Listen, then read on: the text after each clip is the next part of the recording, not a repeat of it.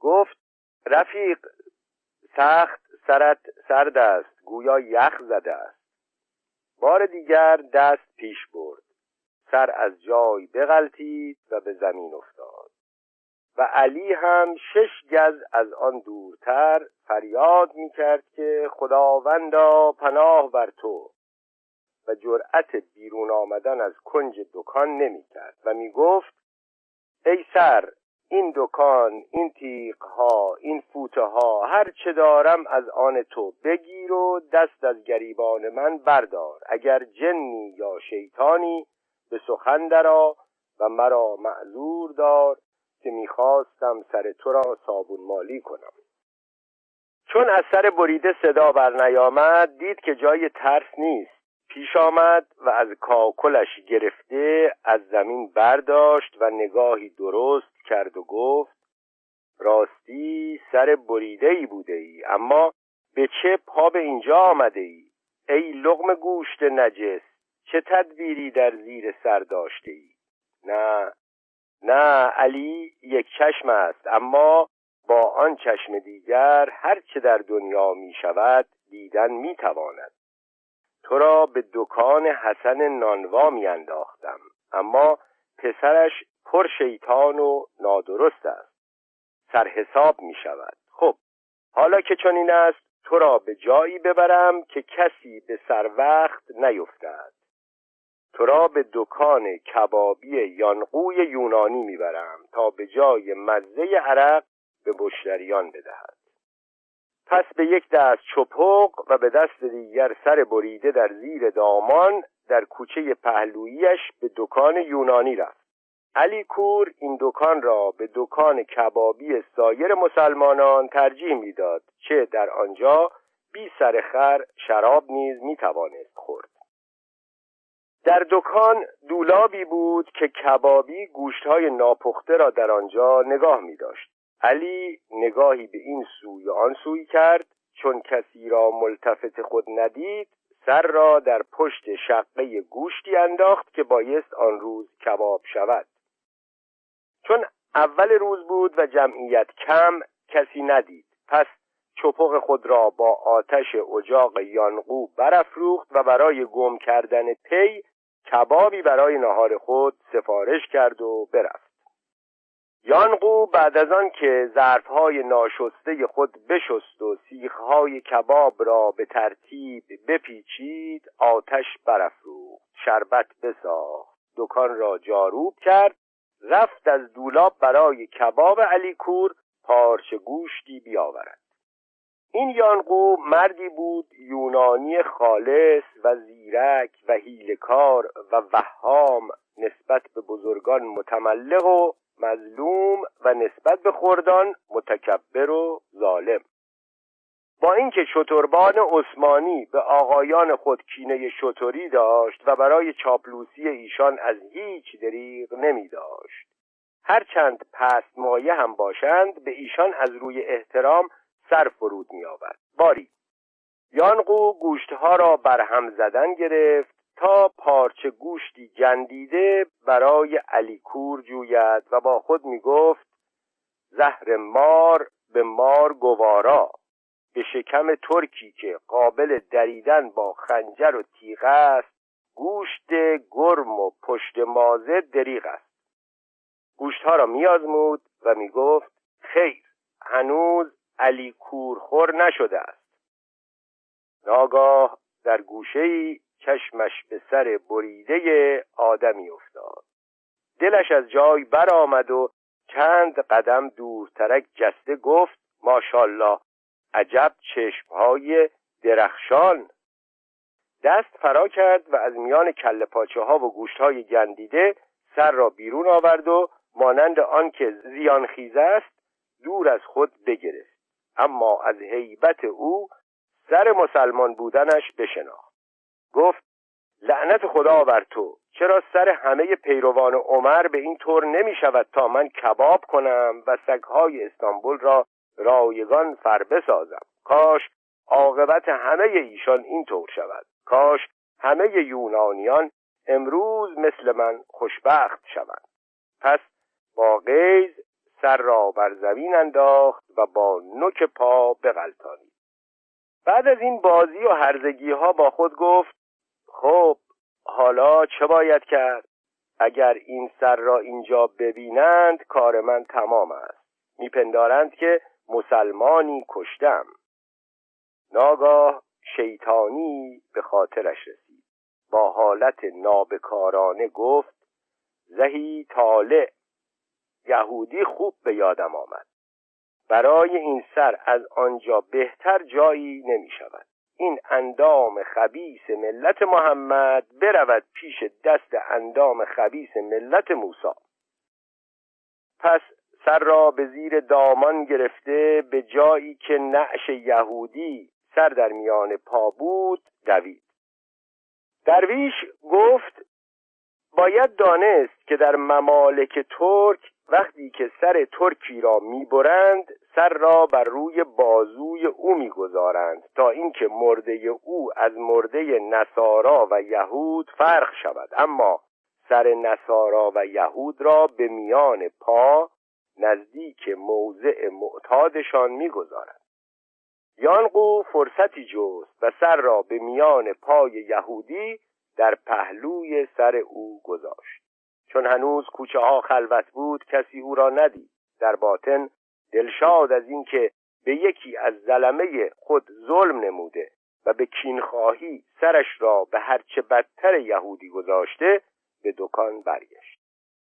یهودی کشته شده متهم شده بود بر اینکه کودک مسلمانی را دزدیده و کشته است. ترکان و ایرانیان را اعتقاد اینکه به راستی یهودیان این کار را می کنند از این تهمت فتنه غریبی برپا شده و هنوز فرو ننشسته بود. این کشتار به عمد در دم در یونانی واقع شده بود تا چند روز در آنجا باشد و یونانی برای استخلاص از شر مبلغی به جلاد دهد و یونانی هم به رغم میرغضب در و پنجره خانه خود را بسته از خانه بیرون نمی آمد و نعش یهودی در همانجا بود. به جز مسلمانان کمتر کسی جرأت پیرامونگردی آن نعش می‌کرد. از ترس اینکه مبادا مسلمانان به زور ایشان را به مرد کشی وادارند. چون روز قدری بالا آمد و مردم به آمد و شد شروع کردند ازدهامی در آنجا شد و آوازه به هر سو پیچید که امشب معجزه شده است و نعش یهودی دو سر پیدا کرده از این خبر همه اهل شهر به تماشا دویدند. کعب الاحبار یهود خبر داد که چون چیزی خارج عادت در میان قوم بنی اسرائیل به ظهور پیوسته است البته صاحبی برای ایشان پیدا خواهد شد. دانشمندان یهود به هر سو به تکاپو مژده می‌دادند که حالا این مرده برمیخیزد و با دو سر یهودیان پریشان را از پنجه ستمکاران میرهاند. اما همانا این پیچ و واپیچ کار برای بدبختی ایشان بوده است. یکی از یکی چریان از میان تماشاییان به حیرت فریاد و فقان برداشت که سبحان الله یکی از این دو سر سر بزرگ و رئیس ما آقای یکی چریان است. یکی چری دیگر شهادت داد رگ غیرتشان بجنبید به نزد اورته خود دویدند خبر همگانی و آتشی به جان یکی چریان شد. این طایفه هولنگیز به یک بار از جای برخواستند و معلوم شد که در پایتخت هنوز از قتل آقای منتخب خود خبر نداشتند. می‌گفتند که فریب ما و قتل بزرگ ما کافی نیست که باید به این خاری و بیمقداری باشد سرش را در میان پای یهودی گذارند. این اهانت نه تنها بر ما شده بلکه بیزه اسلام ملوث گردید. هرگز چنین معامله نسبت به ما نشده است و تلافی این نمی شود مگر به قطع نسل یهود. این کار کدام سگ است؟ این سر با چه پا به اینجا آمده است؟ یا کار وزیر است؟ یا کار رئیس افندی؟ یا اینکه باز کار پدر سوخته ایلچیان فرنگ است. والله بالله به کعبه و به دره عمر و تیغ حیدر کرار که ما کین خود خواهیم خواست. بگذاریم ازدهام زیادتر شود ما قدری حرف بزنیم. ای مستمعین تصور کنید که یهودیان در آن حال چه حالی داشتند. هر یک به عوض دو پا با چهار پا به سوراخ خود میدویدند. ترکان عذبالود با فحش و قسم و تپانچه و کارد و خنجر و شمشیر فریاد می‌کنند بگیرید ببندید بکشید. شهری را به نظر آورید با راه های تنگ و خانه های دیوار کوتاه و کوچه های پر ازدهام با مردمی با لباس های گوناگون و رنگارنگ و ناموزون.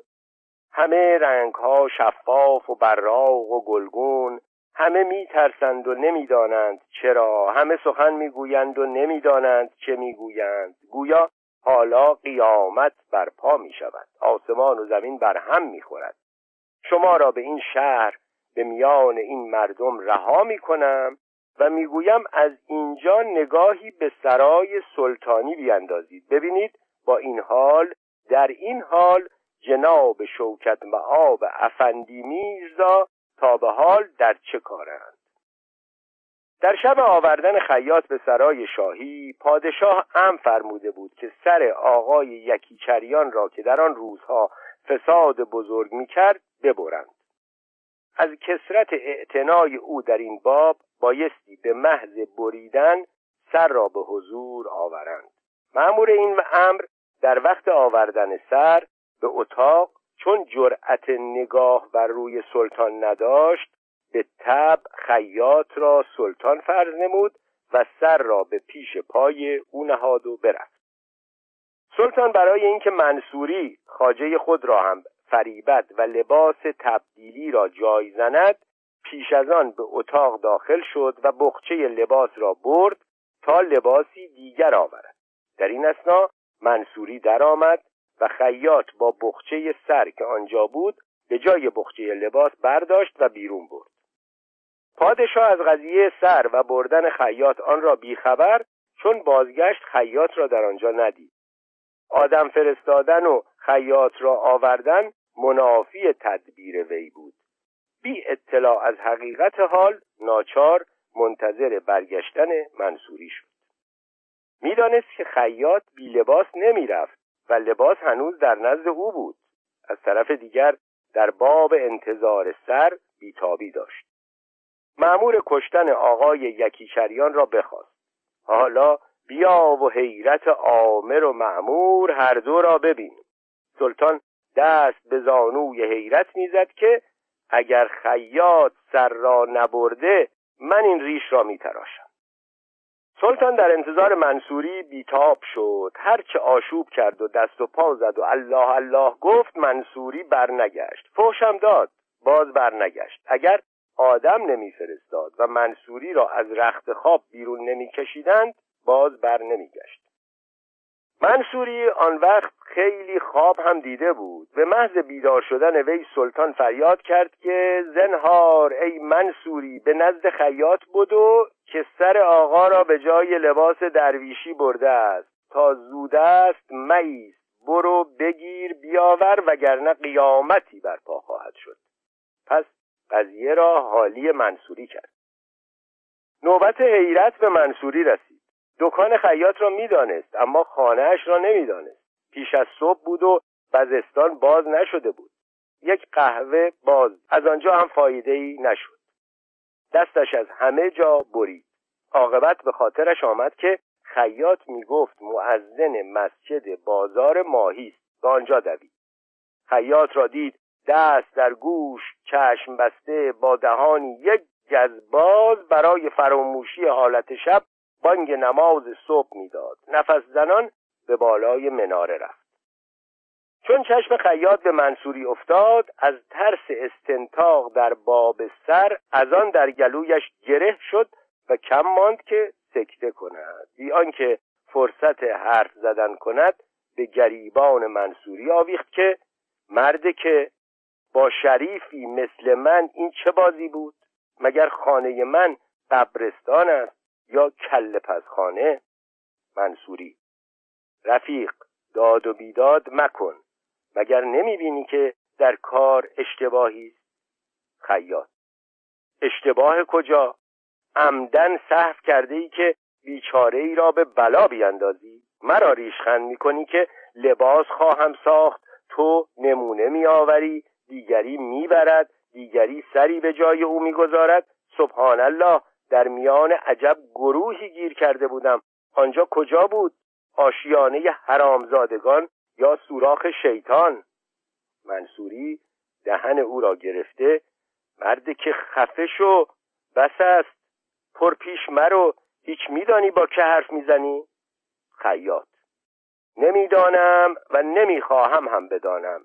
اینقدر می‌دانم که هر کس به من سر آدم به جای لباس بدهد از سگ کمتر و کافر است. منصوری دیوانوار.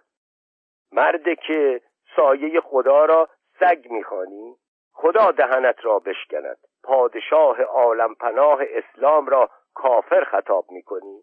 چه گه می‌خوری؟ زود باش خفه شو بگو سر کجاست وگرنه سر تو را به جای او می‌برند. از این سخن دهان خیاط بسته شده به پای منصوری افتاد که زنهار زنهار خطا کردم غلط کردم هر چه می‌گویی خوردم خرم دیوانم از تقصیرم درگذر. بیا به خانه قدمت بالای چشم. منصوری. خانت آبادان. زود باش من کار دارم. بگو ببینم سر آقای یکیچریان کجاست؟ چون خیاط دانست که سر از کیست و دید که او و زنش با آن سر چه کرده اند قوت بازویش برید و سراپا غرق عرق شد و گفت نمی‌دانم کجاست. خداوندا عجب طالع بد و بخت شومی داشته ایم. منصوری کجاست؟ آخر کجاست؟ زود باش بگو. خیاط با اضطراب نمی‌دانم خبر ندارم. منصوری سوزاندی؟ خیاط نه. منصوری انداختی؟ خیاط نه. منصوری.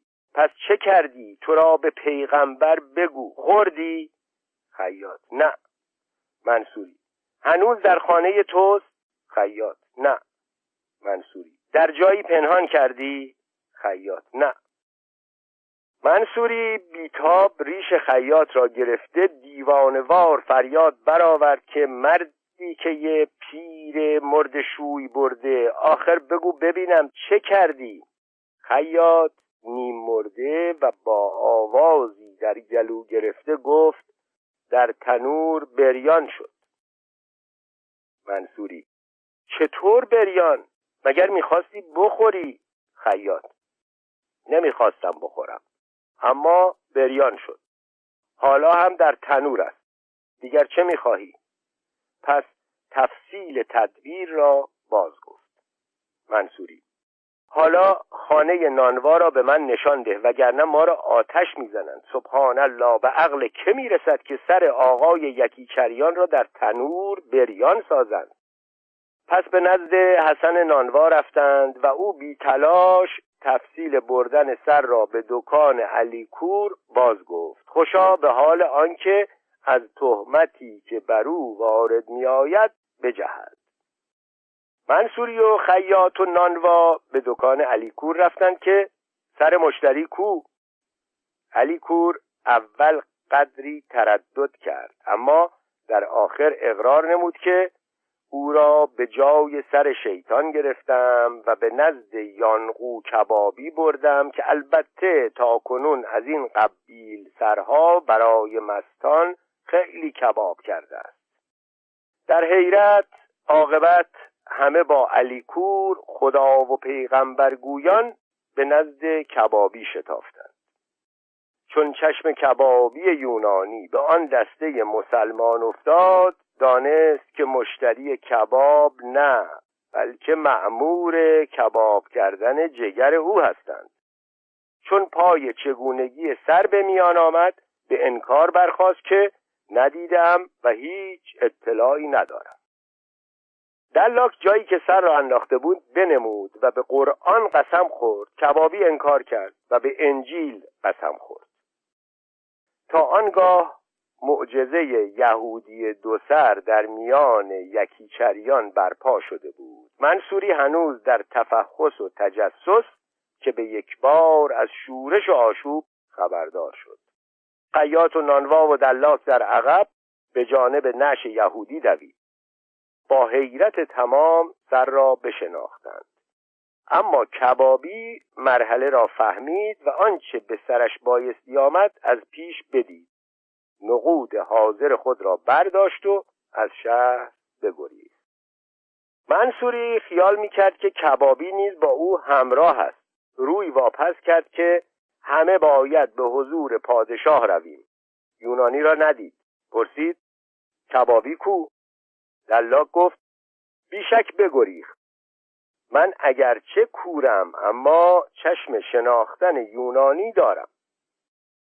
منصوری خواست سر را بردارد اما هواداران سر را دید و مقصودشان را فهمید و گفتارشان را بشنید.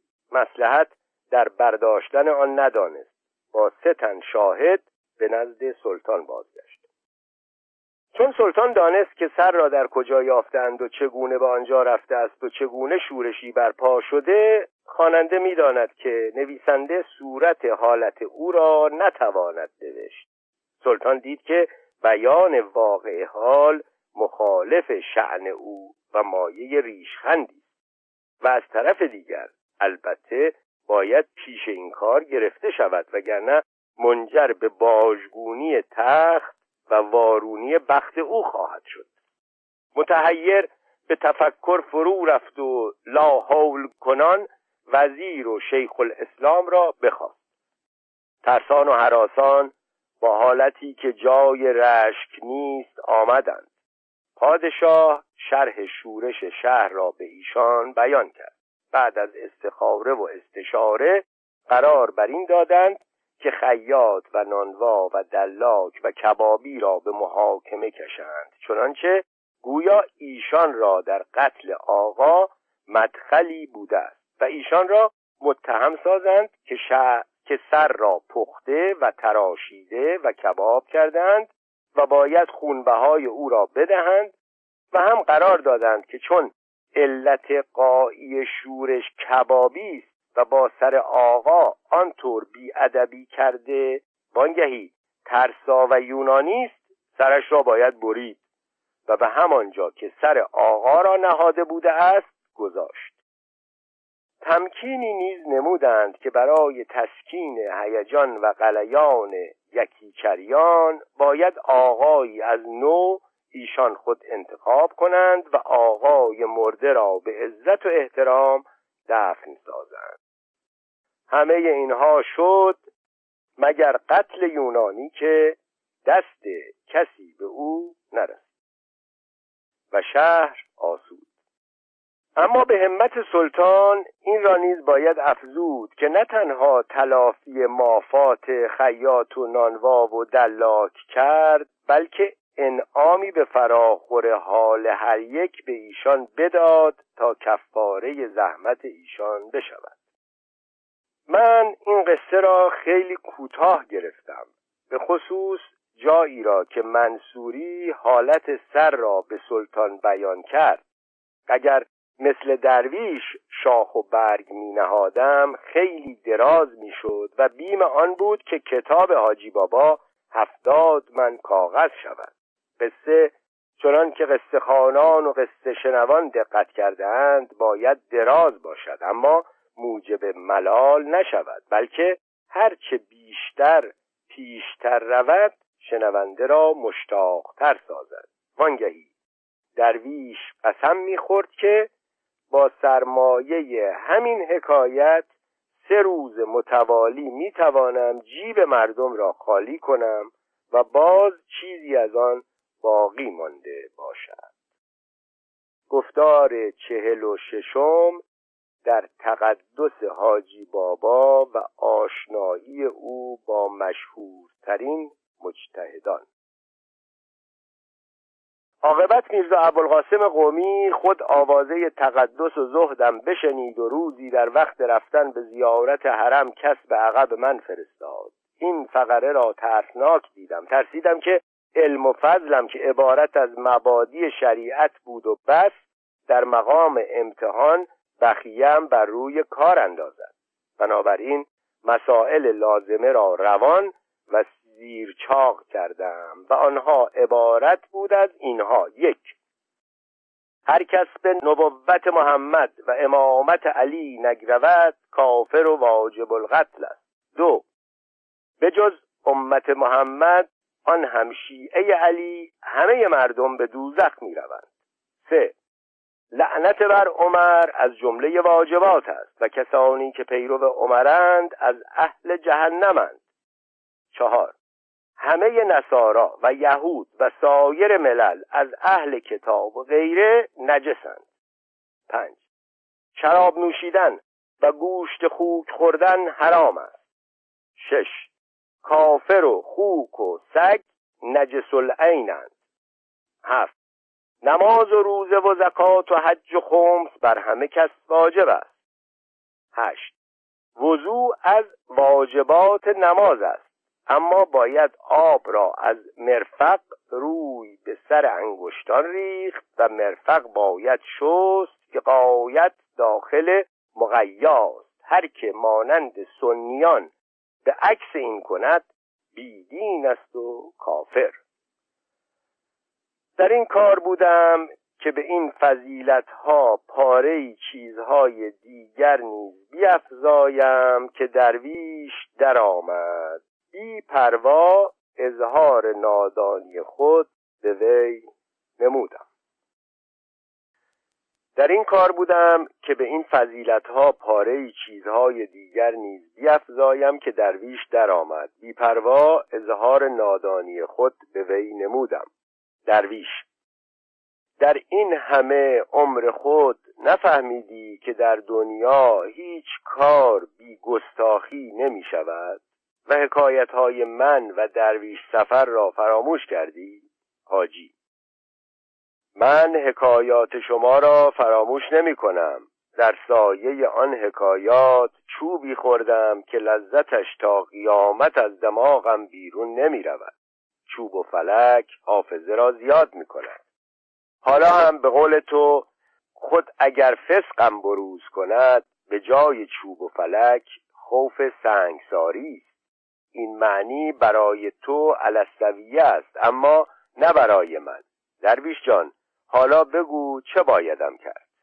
درویش اگر آنقدر تزویر که مجتهد را خر کنی نتوانی به کار بری حاجی و اصفهانی نیستی. سکوت و حیرت و قوز و به زمین نگاه کردن و داغ پیشانی و زدن شارب و خود را احمق نمودن را از دست مده. دیگر کار مدار. من هم بیش از اینها نمی‌توانم. حاجی. در این باب خدا کریم است.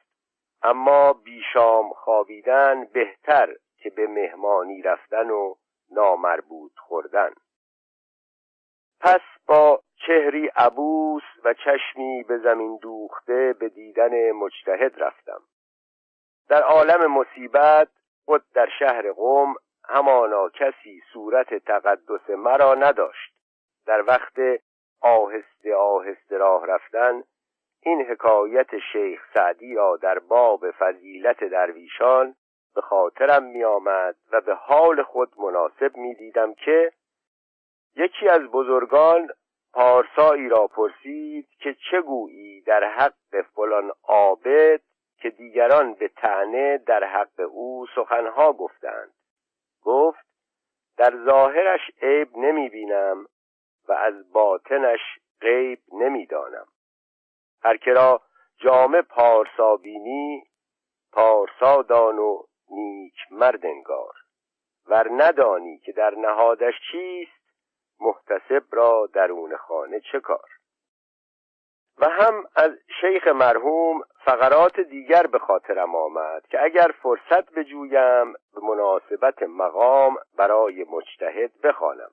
از آن جمله گر کشی ور جرم بخشی روی و سر بر آستانم بنده را فرمان نباشد.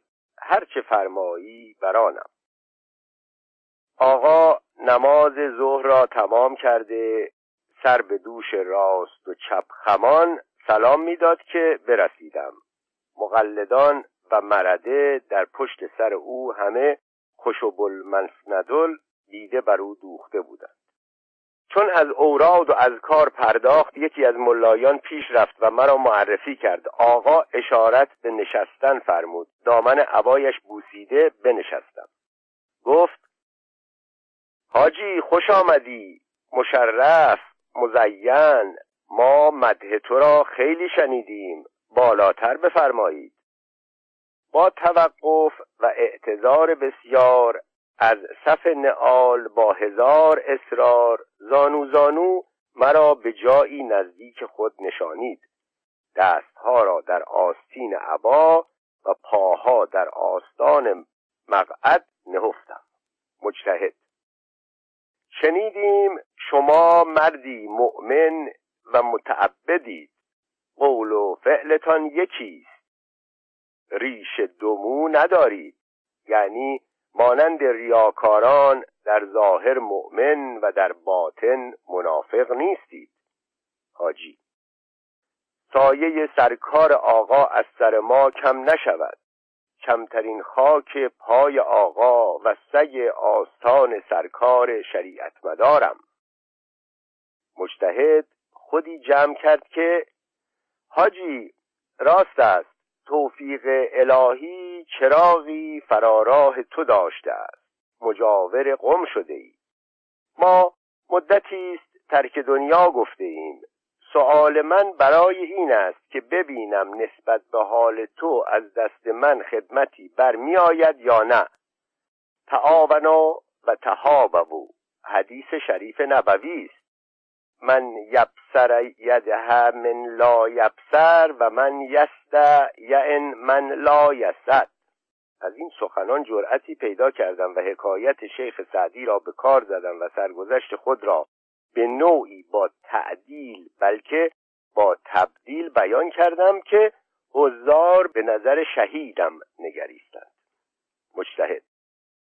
از این قرار روزی که به یاری خدا اصلاح کارت بشود نزدیک است. شاه به زیارت معصومه قم می آید. چون که به من یک نوع ارادتی دارد یقین داشته باش که در استخلاص تو به هیچ وجه کوتاهی نخواهم کرد. حاجی بنده خاکسار ماننده این بیمقدار در ازای التفات سرکار شریعت مدار چه می‌تواند گفت؟ هر احسانی که در حق حقیر بفرمایید محض عنایت و التفات است. وگرنه من کجا و لطف سرکار کجا؟ مجتهد به پاداش تملقات من. معلوم است تو از مایی به حکم المؤمنون و اخوه مؤمنین پاک یکدیگر را به محض ملاقات می‌شناسند چنانچه طایفه ای از فرنگان هستند به نام اهل فراموشخانه که یکدیگر را در میان هزار نفر به محض یک نظر تشخیص می‌دهند. همه حضار لا اله الا گویان و لا حول گویان استحسان کردند.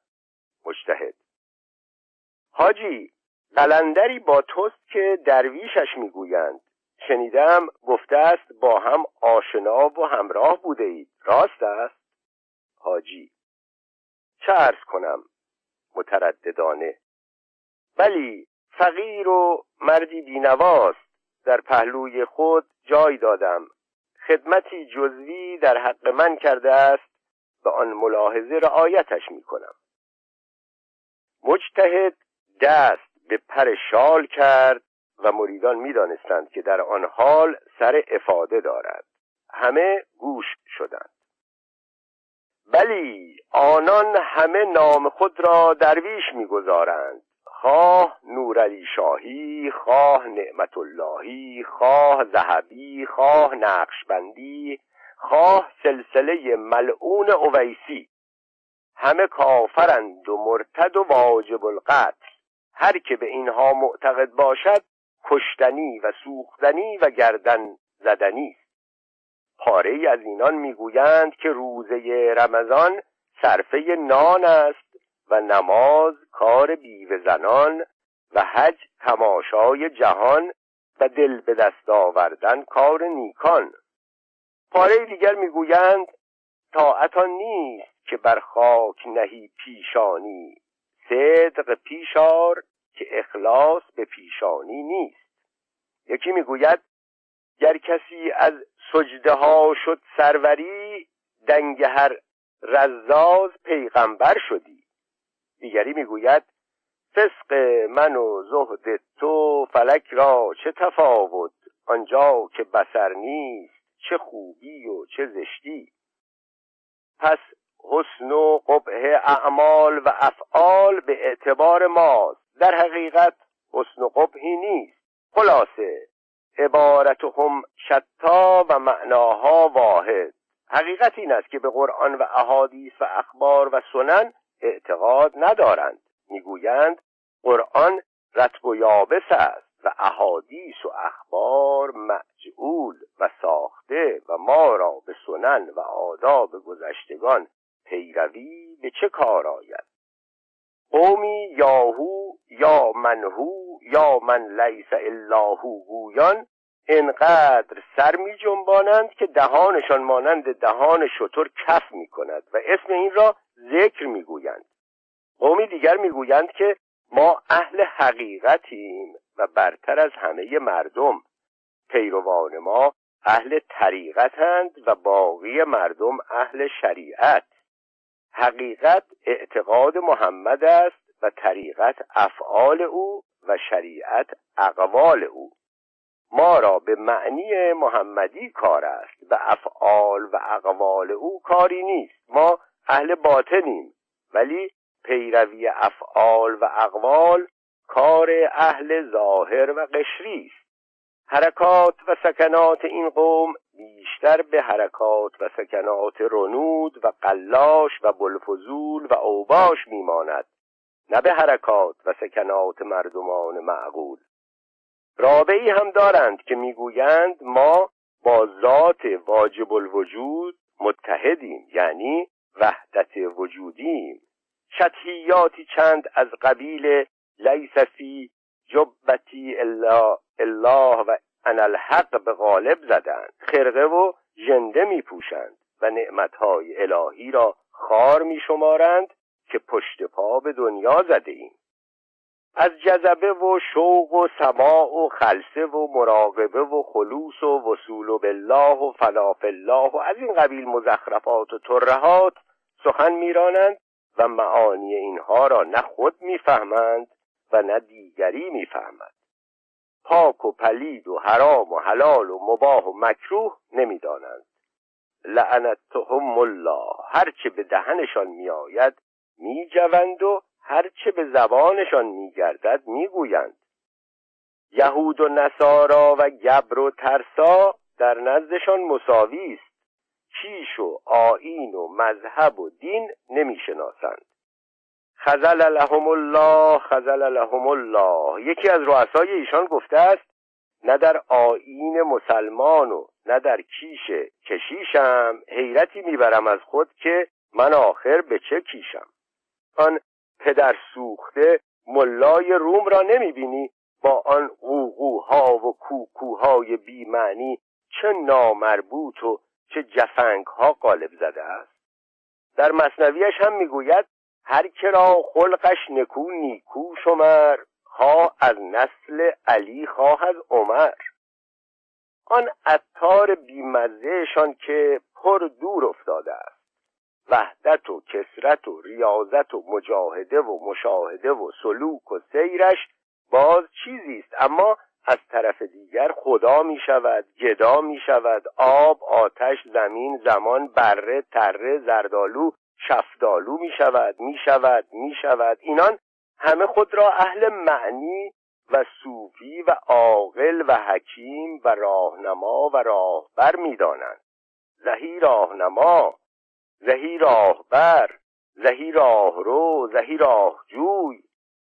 از زلنون مصری و حسن بصری و حبیب اعجمی و معروف کرخی و شبلی بغدادی و منصور حلاج و اویس قرنی گرفته تا به چرسی و بنگیان امروز همه باید لعنت کرد. حاضران همه لعنت کردند و من ملعون هم با ایشان لعنت کردم. چون سخنان مجتهد تمام شد حاضران از استهزار و اطلاع او متحیر و از طریقه و اعتقاد او متعجب ملتفت بودند که این سخنان در من چه تأثیر کرده است. من هم در اظهار حیرت و تعجب هیچ از ایشان واپس نماندم و در تملق و مزاجگویی استادی و بیساختگی بسیار خرج دادم چنانچه مورد آفرین و تحسین همه گشتم.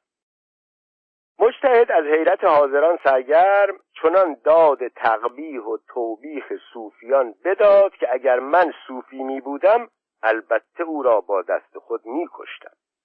اما از حسن نتیجه تقدس فروشی خود بر خود بالیدم و کم مانده بود که بر خودم نیز مشتبه شود که در واقع مقدسم با خود گفتم اگر زهد ریایی مایعش همین است این چیزی نیست.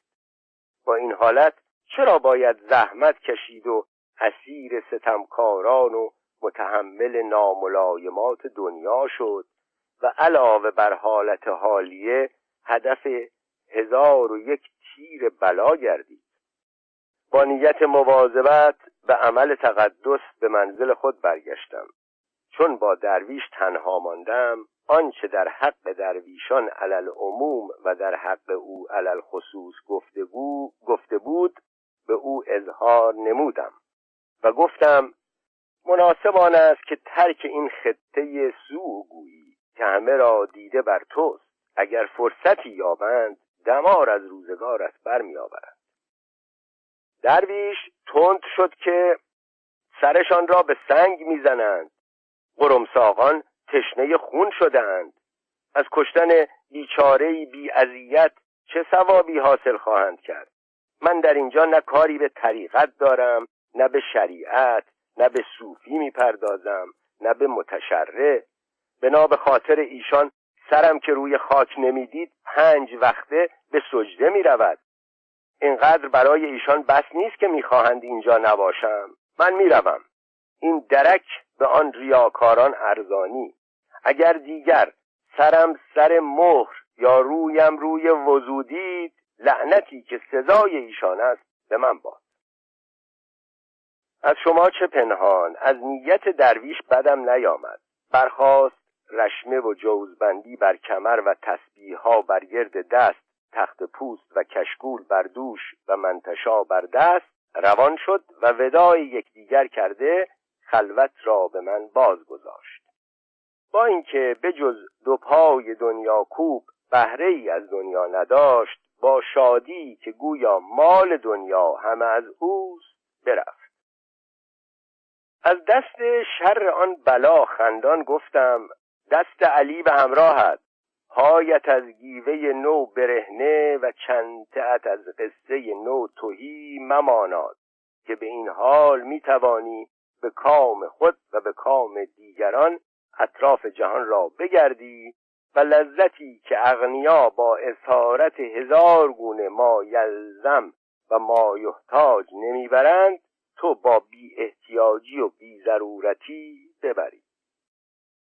گفتار چهل و هفتم در اطلاع حاجی بابا به اینکه درویش او را بی برگ و نوا ساخته و خلاصی وی از بست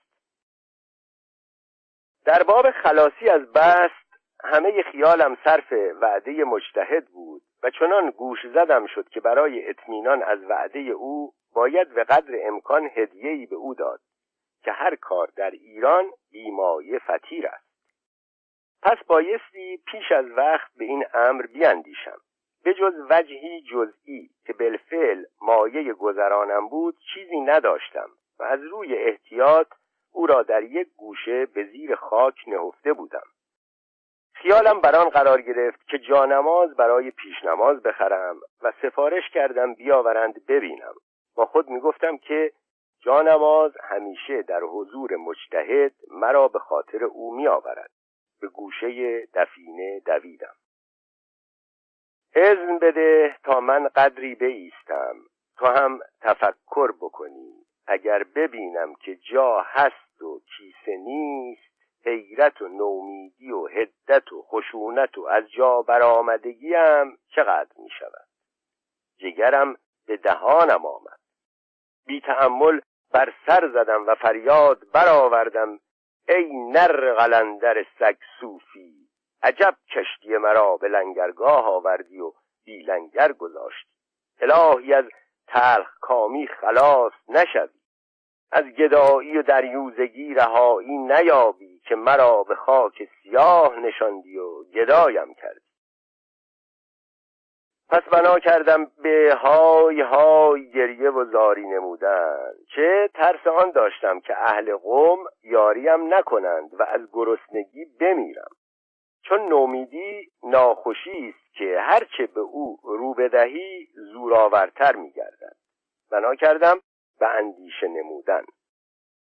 اولا به دیدن قتل زینب به آن حالت بعد از آن به حالت بست که نوعی از زندان است بعد از آن به دزدیده شدن پول که مایه امیدواریم بود.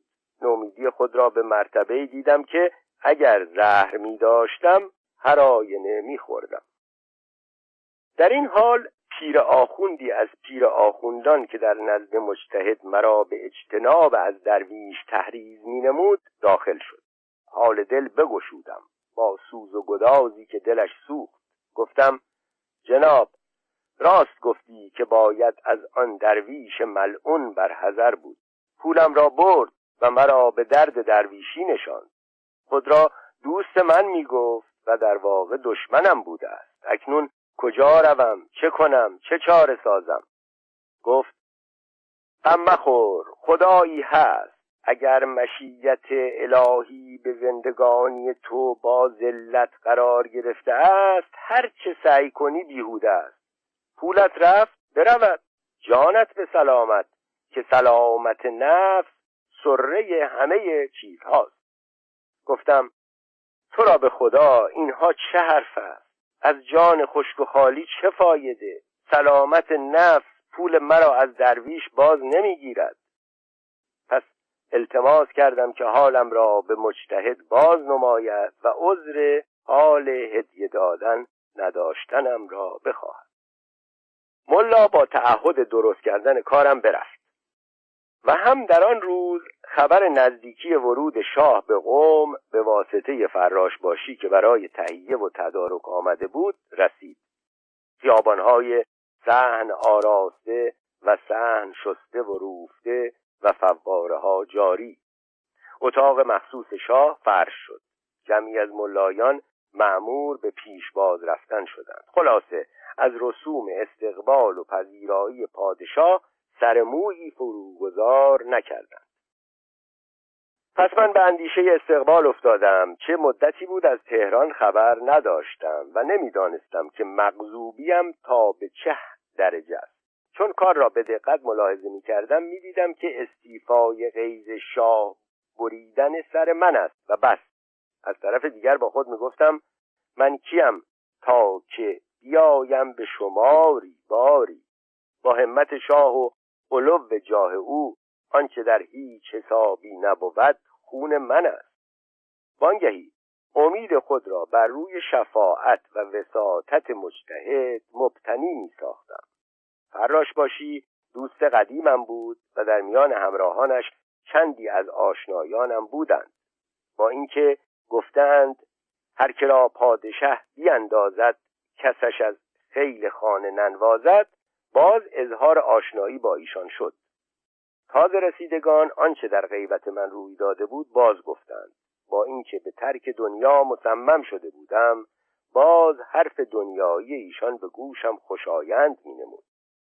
گفتند که نسخچی باشی از جنگ روس برگشت هدایای بسیار برای شاه آورد از جمله هدایا و علامت غیرت و شجاعت کنیزان و غلامان گرجی فراوان بود. هدایایش مستحسن افتاد و شاه برای اظهار التفات خلعتی به او بخشید به این شرط که من بعد از شرابخواری توبه کند.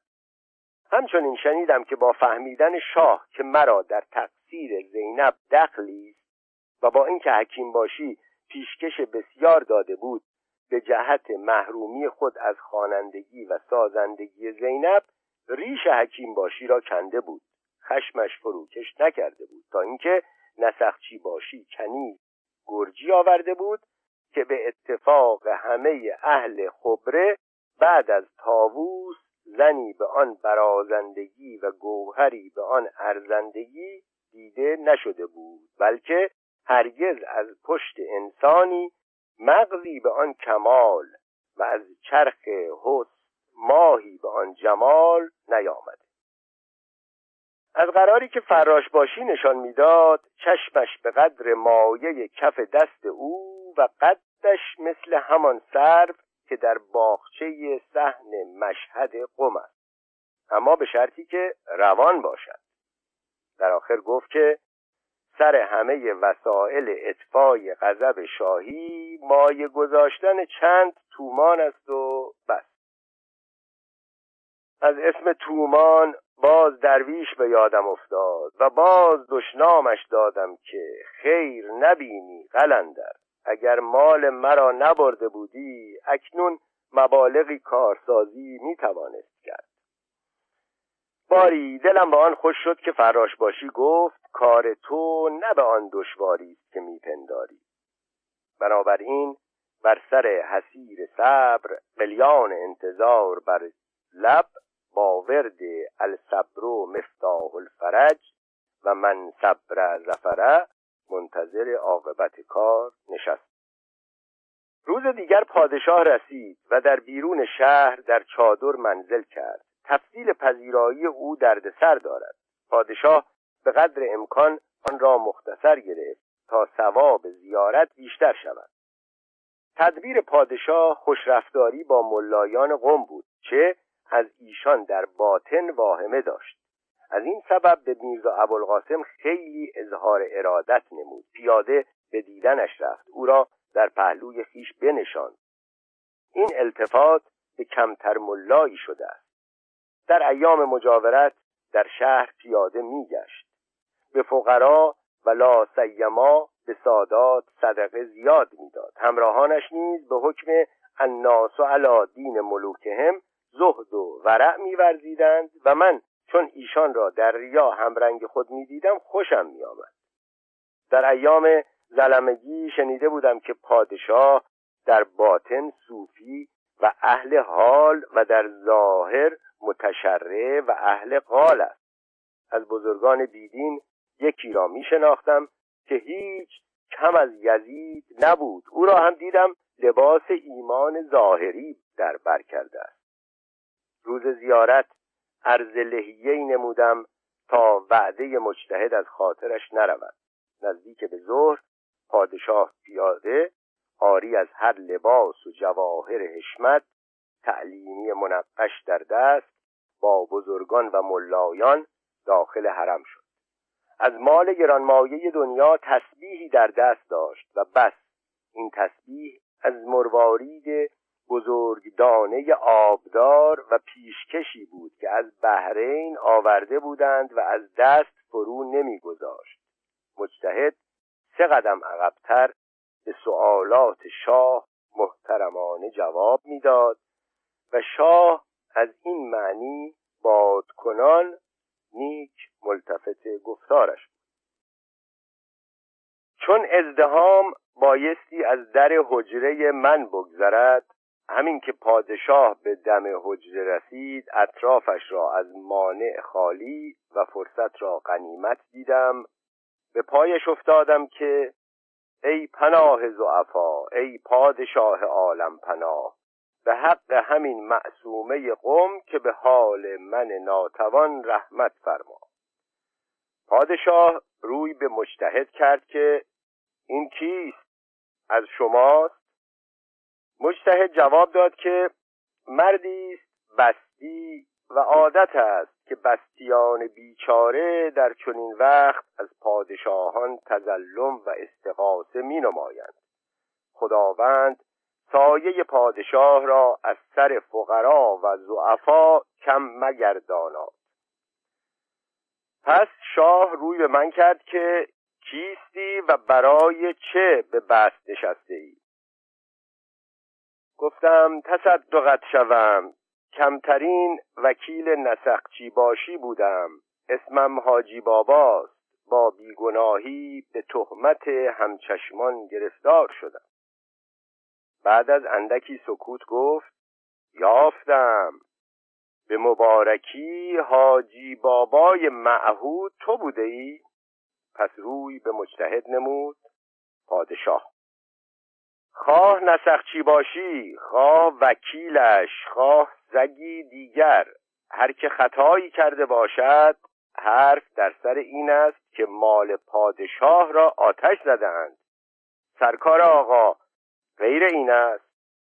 آقای مقدس. خیر به سر شاه همینطور است. اما اغلب در چنین موارد یعنی در مسائل متعلق به زن و مرد منات اعتبار قول طرفین است نه قول خارج. پادشاه. اما سرکار آقا چه میفرمایند در صورتی که این چنین موارد تعلق به شاه داشته باشد؟ کنیزی از شاه هلاک شد. ادنای نفس را هم دیت لازم است. روس با همه بیدینی از چنین عمل به مفت نمیگذرد.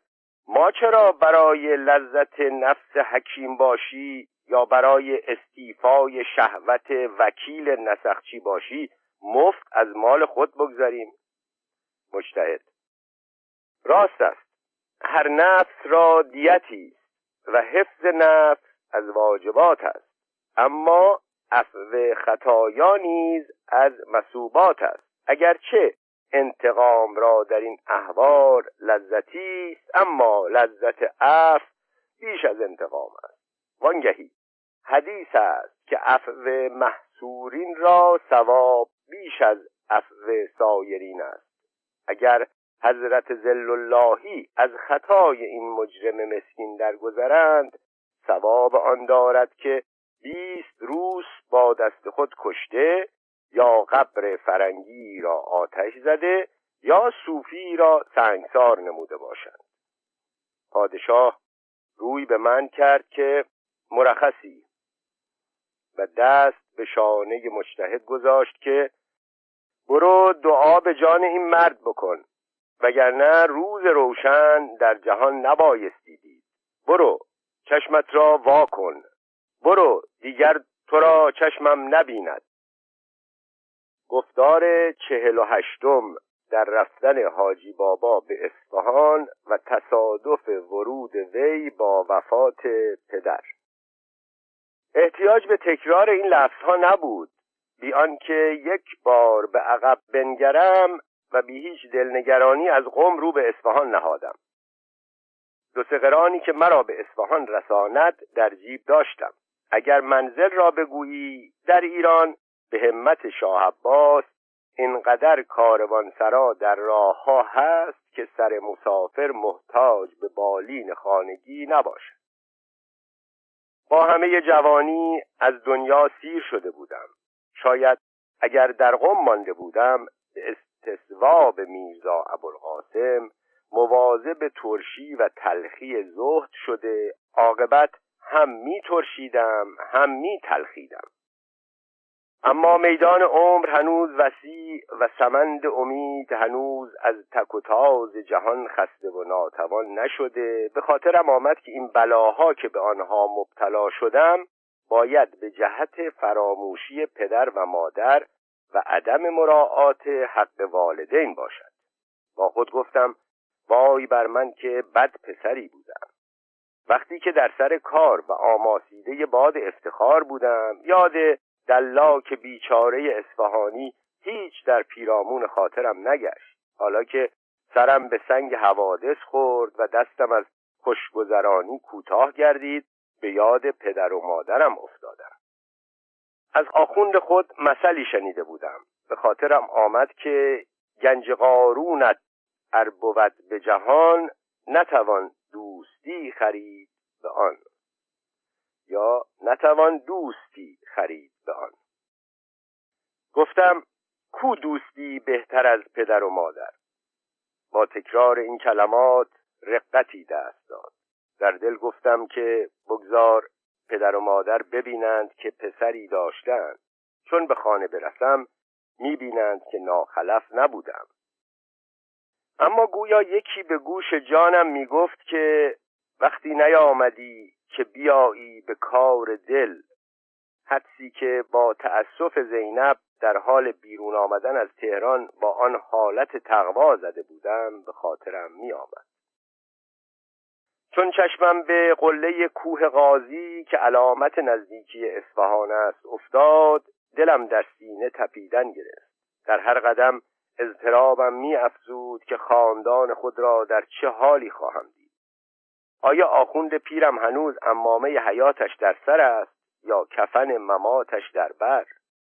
بقال همسایه دکانمان که پول سیاهای دزدیده از دخل پدر را همه در دکان او به شیرینی آب می کردم دکان زندگیش تخته شده است یا هنوز گشاده. پیر کاروان سراداری که در شب الامان ترکمان چندان ترساندم دروازه عمرش باز است یا دست عجل به رویش بسته است؟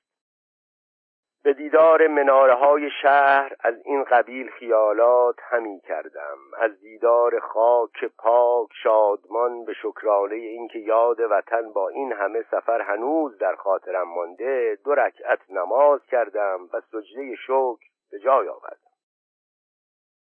بعد از آن دو سنگ بر روی هم گذاردم و نظر امام رضا کردم که یا امام سامن زامن اگر زامن ورود من به سلامت به دودمانم بشوی نظر کردم که در راه تو یک گوسفند بکشم و پلاو و پخته به دوستان و اقربای خود بدهم. از دیهای اطراف شهر با دل تپان گذشتم و هر جا را که می‌دیدم یاد حال قدیمی وی به ذهنم میآمد تا اینکه به بازارهای روبروی دکان پدر به در کاروانسرای شاه رسیدم. در دکان بسته بود و هیچ علامتی از مسکونی وی پدیدار نه. چون این حالت را به شگون نمی گرفتم پیش از پیش رفتن خیلی ملاحظه کردم. اما در آخر به خاطرم آمد که شب جمعه است. شاید چنانچه عادت است پدرم در پیری مقدس شده و شب جمعه را به تخت پولاد به زیارت اهل قبور رفته است. خلاصه در کاروانسرا باز و به نظر من همان بود که بود. لنگه های بازرگانان به این سوی و آن سوی افتاده در هر گوشه ای از تر و اشتر چارواداران و مسافران و مردمان دیگر با لباسهای رنگارنگ همه با های و هوی صحبت کنان پاره مردوار در تماشا پاره بی هیچ خیال با کفش های پاشن تخته بر روی سنگ فرش ها با صدای بلند تند و تند در رفت و آمد. روحها همه غمناک و در هم سرها همه پر از سودا و حساب. دوست ایام کودکی خود دروازبان را جستم ندیدم. ترسیدم که دروازه کاروانسرای حیاتش کلید شده باشد. ناگاه دیدم قلیانش را چاخ کرده سرش را می‌برد آتش بگذارد. سر بیچاره به میان شانه ها فرو رفته بود و از خمیدگی قدش معلوم می‌شد که در پشت بار سال بسیار دارد. گفتم آری خود علی محمد است. آن بینی را من در میان هزار بینی می‌شناسم چرا که سبلت زیر او را بارها درست کردم. من با او در گشودن سر سلام و کلام و او چنان با صحبت آینده و رونده معلوب و چنان به ترتیب قلیان سرگرم که دنیا در نظرش نبود. سر نیز بالا نکرد. گفتم امو علی محمد مرا می‌شناسی؟ سری بالا کرد و مانند کسی که از تک چاه نگاه کند بر روی من نگریست که رفیق کاروانسرا برادر دنیاست. مردم از این درش میآیند و از آن بیرون می‌روند. کسی ملتفت ایشان نیست. چگونه تو را بشناسم؟ علی محمد پیر شده و چشمانش به دنیا شبخوشی گفته است. حاجی بابا. اما باید حاجی بابا آن حاجی بابا کوچکه که بارها سرت را تراشید و شاربت را زد بشناسی. علی محمد.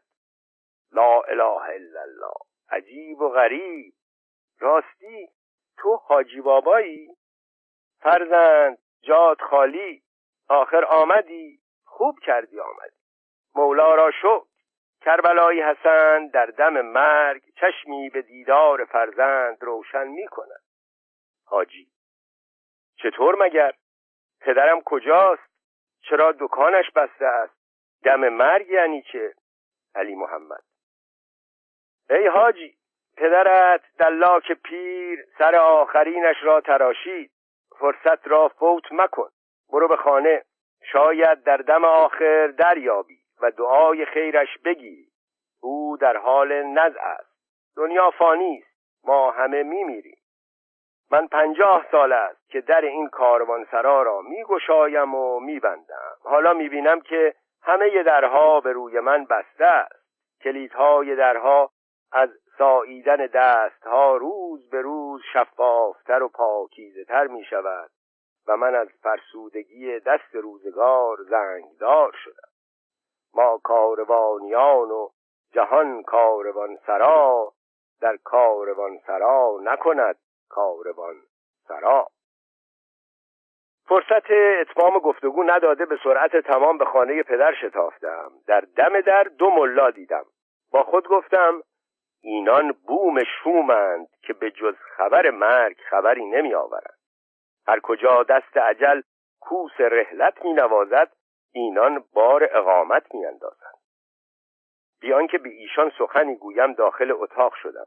پیرمردی دیدم بر روی بستر افتاده و جمعی کثیر پیرامونش را گرفته. اینک پدرم. کسی مرا نشناخت و چون در چنان حال همه کس بیمانه به نزد بیمار داخل تواند شد کسی مانع نشد. حکیم در یک طرف بیمار در طرف دیگر پیرمردی که آخوند قدیمم بود به تسلای بیمار می پرداخت و سخنانش همانا این که کربلایی مترس ان الله هنوز امید عمر هست و شاید دیدار پسرت نصیب می شود شاید حاجی در همین نزدیک هاست اما در هر حال وسیعت مبارک است. بهترین است که برای خود وسیع تعیین کنی.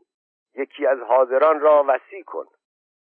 پدرم آهی کشید که افسوس حاجی چنان دست از من برداشت که در من امید بازدید خود نگذاشت. می‌گویند از نام پدر و مادر خود آر دارد. میراث من قابل او نیست. این سخنان تأثیری عظیم در من کرد. بیش از آن تاب ناشناسایی نیاوردم. بی خدانه فریاد برآوردم که حاجی اینجاست. حاجی به امید دعای خیر تو به پابوست آمده است. دیده باز کن پدر من فرزند تو هم. پس در پای بستر به دو زانو نشسته دست پدر را بوسیدم و نشان مهر پسری اشکم فرو ریخت و گریه در گلویم گره شد. حاضران از این حالت در حیرت دیدم پاره ای را خوش نمی آید و پاره ای این حال را باور ندارند و بعضی مات ماندند. چشمان پدرم که دیگر تاب گشادن نداشت دقیقه چند بر رویم دوخته شد. گویا جهد می کرد تا مرا نیک بشناسد. پس دست برداشت که الحمدلله نمردم تا پسرم را دیدم اینک وسیع من. بعد از آن روی به من کرد که فرزند چگونه دلت تاب آورد که این همه وقت ترک ما گفتی؟ چرا اندکی پیشتر نیامدی؟ خواست بیش از این سخنی گوید اما ضعف بیماری از یک سو و شادی دیدار من از یک سو انان طاقت و توانش را از دست گرفتند بیهوش بیافتاد. آخوندم مرا بشناخت و گفت حاجی دست مزن بگذار پدرت به حال آید. هنوز وصیت نکرده است. و جوانی که به نظر دشمنی به من مینگریست گفت آری وانگهی باید بشناسیم که این حاجی است یا نه. بعد از آن دانستم که او برادر زن اول پدرم بود و امید میراث بردن داشت. میترسید از گلویش ببرند. و معلوم شد که سایرین نیز از همان قبیل بودند. به بوی میراثی که من از آن محروم می شدم در آنجا جمع شده بودند. در ظاهر همه در تردد که من حاجی بابا می باشم اگر آخوندم حاضر نمی بود همه متفق الکلمه ساهر و چشم بندم می گفتند. اما با اقرار او جای انکار نبود. در آن حال مادرم پیدا و دفع همه شبه ها گرد از خبر ورود من تاب ماندن در اندرون نیاورد. بغل گشوده به میان مردان دوید که کو فرزندم؟ کو کو حاجی بابایم کو مادر جان کجایی؟ به محض دیدن دست در گردنم انداخت و در کنارم گرفت و با اصطلاحات و تعبیراتی که بجز مادران قابل ترکیب و ترتیب آن نیستند بنای شادمانی و مهربانی گذاشت. حکیم شربتی برای بهوش آوردن پدرم ترتیب نمود. خواست به حلقش ریزد. چون ناخوش را از جای حرکت دادند عطسه کرد. حاضران گفتند صبر آمد. باید تا دو ساعت صبر کرد. بنابراین دوا دو ساعت در کاسه بماند. بعد از دو ساعت خواستند بیمار را برخیزانند سرد شده بود. پیر ملا هرچه گفت برخیز تا حالا وسیعت نامت را بنویسیم و خیلی زور کرد که سرش را از بالین بردارد. کار از کار گذشته بود.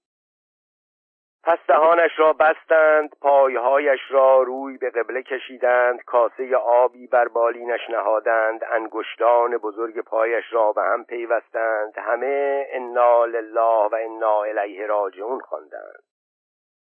این مقدمات به آهستگی تمهید یافت. پس از آن کسانی که به نام خیش و پیوندی گرد آمده بودند همه به یک باره به نعره و فریاد جانکاه شروع نمودند و شیون بلند شد. از میانشان دو نفر آخوند که ذکر خیرشان بگذشت به بام خانه فرا رفته برای اخبار مردم از مرگ یکی از مؤمنین بنای گلبانگ و خواندن آیات و اخبار گذاشتند. آنگاه شیون همگانی شد. زنان نیز از اندرون به شیون و شین برخواستند پدرم به جهت نیکمردی و خوشخویی مطبوع طبع همه کس بوده است.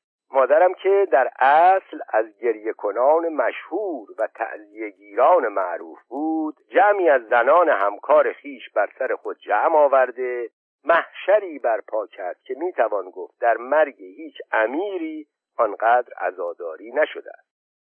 من تازه خانه دیده و دودمان یافته در گریه رشک امثال و اغران شدم. یاد اعمال گذشته و فراموش نمودن اهل و عیال خود می کردم و می دیدم که باید به حال من گریه کنند.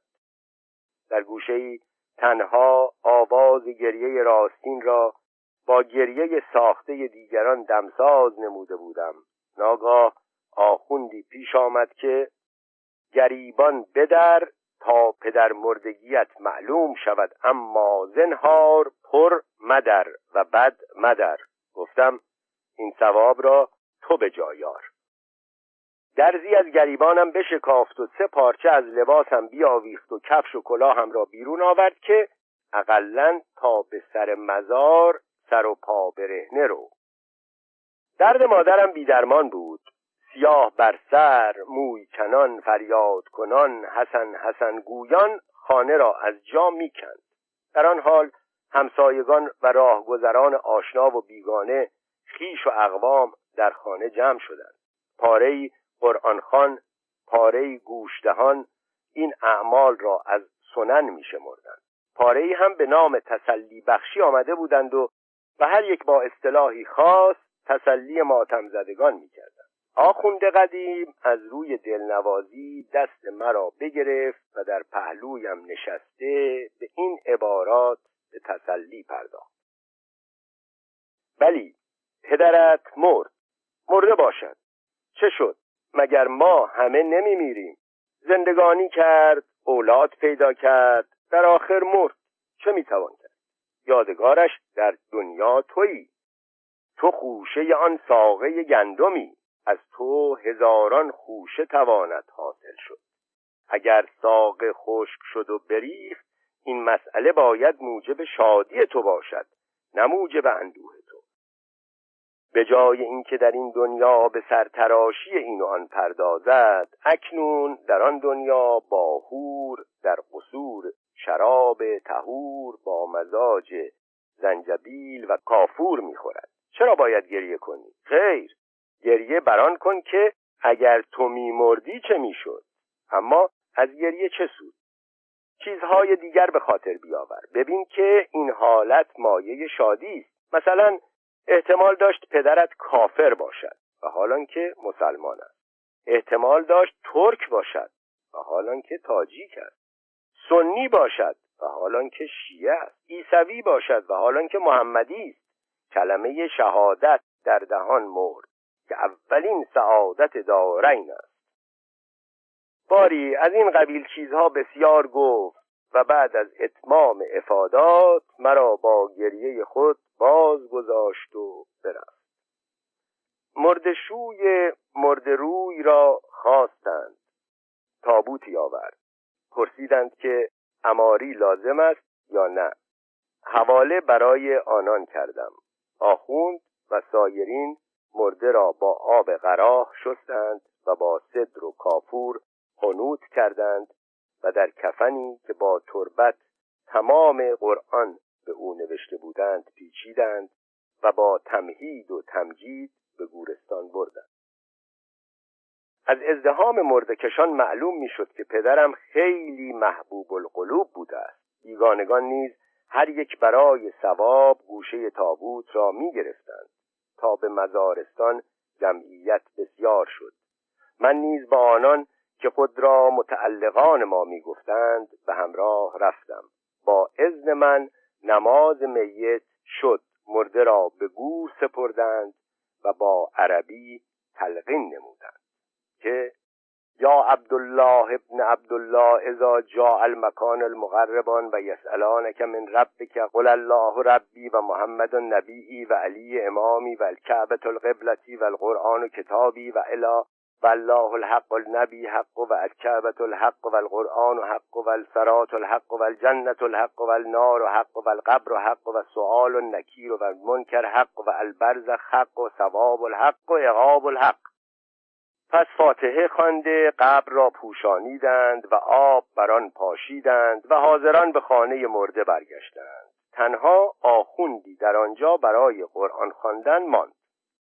در برگشت به خانه چون خود را یگانه وارث پدر دیدم ناچار از روی خودنمایی دو اتاق فرش کردم یکی مردانه یکی زنانه. جنازه کشان و آینده و رونده را غذا دادم. نظری که در راه کرده بودم به خاطرم آمد. گوسفند و پلاو هم به خرج رفت. سه ملای کرایه کردم برای قرآن خواندن در خانه و دو برای قرآن خواندن در چادر کوچکی که بر سر قبر برپا کرده بودم. داری که از سه روز تا هفت روز طول کشید برپا داشتم. روز آخر چند تن از ریش و سفیدان آمدند.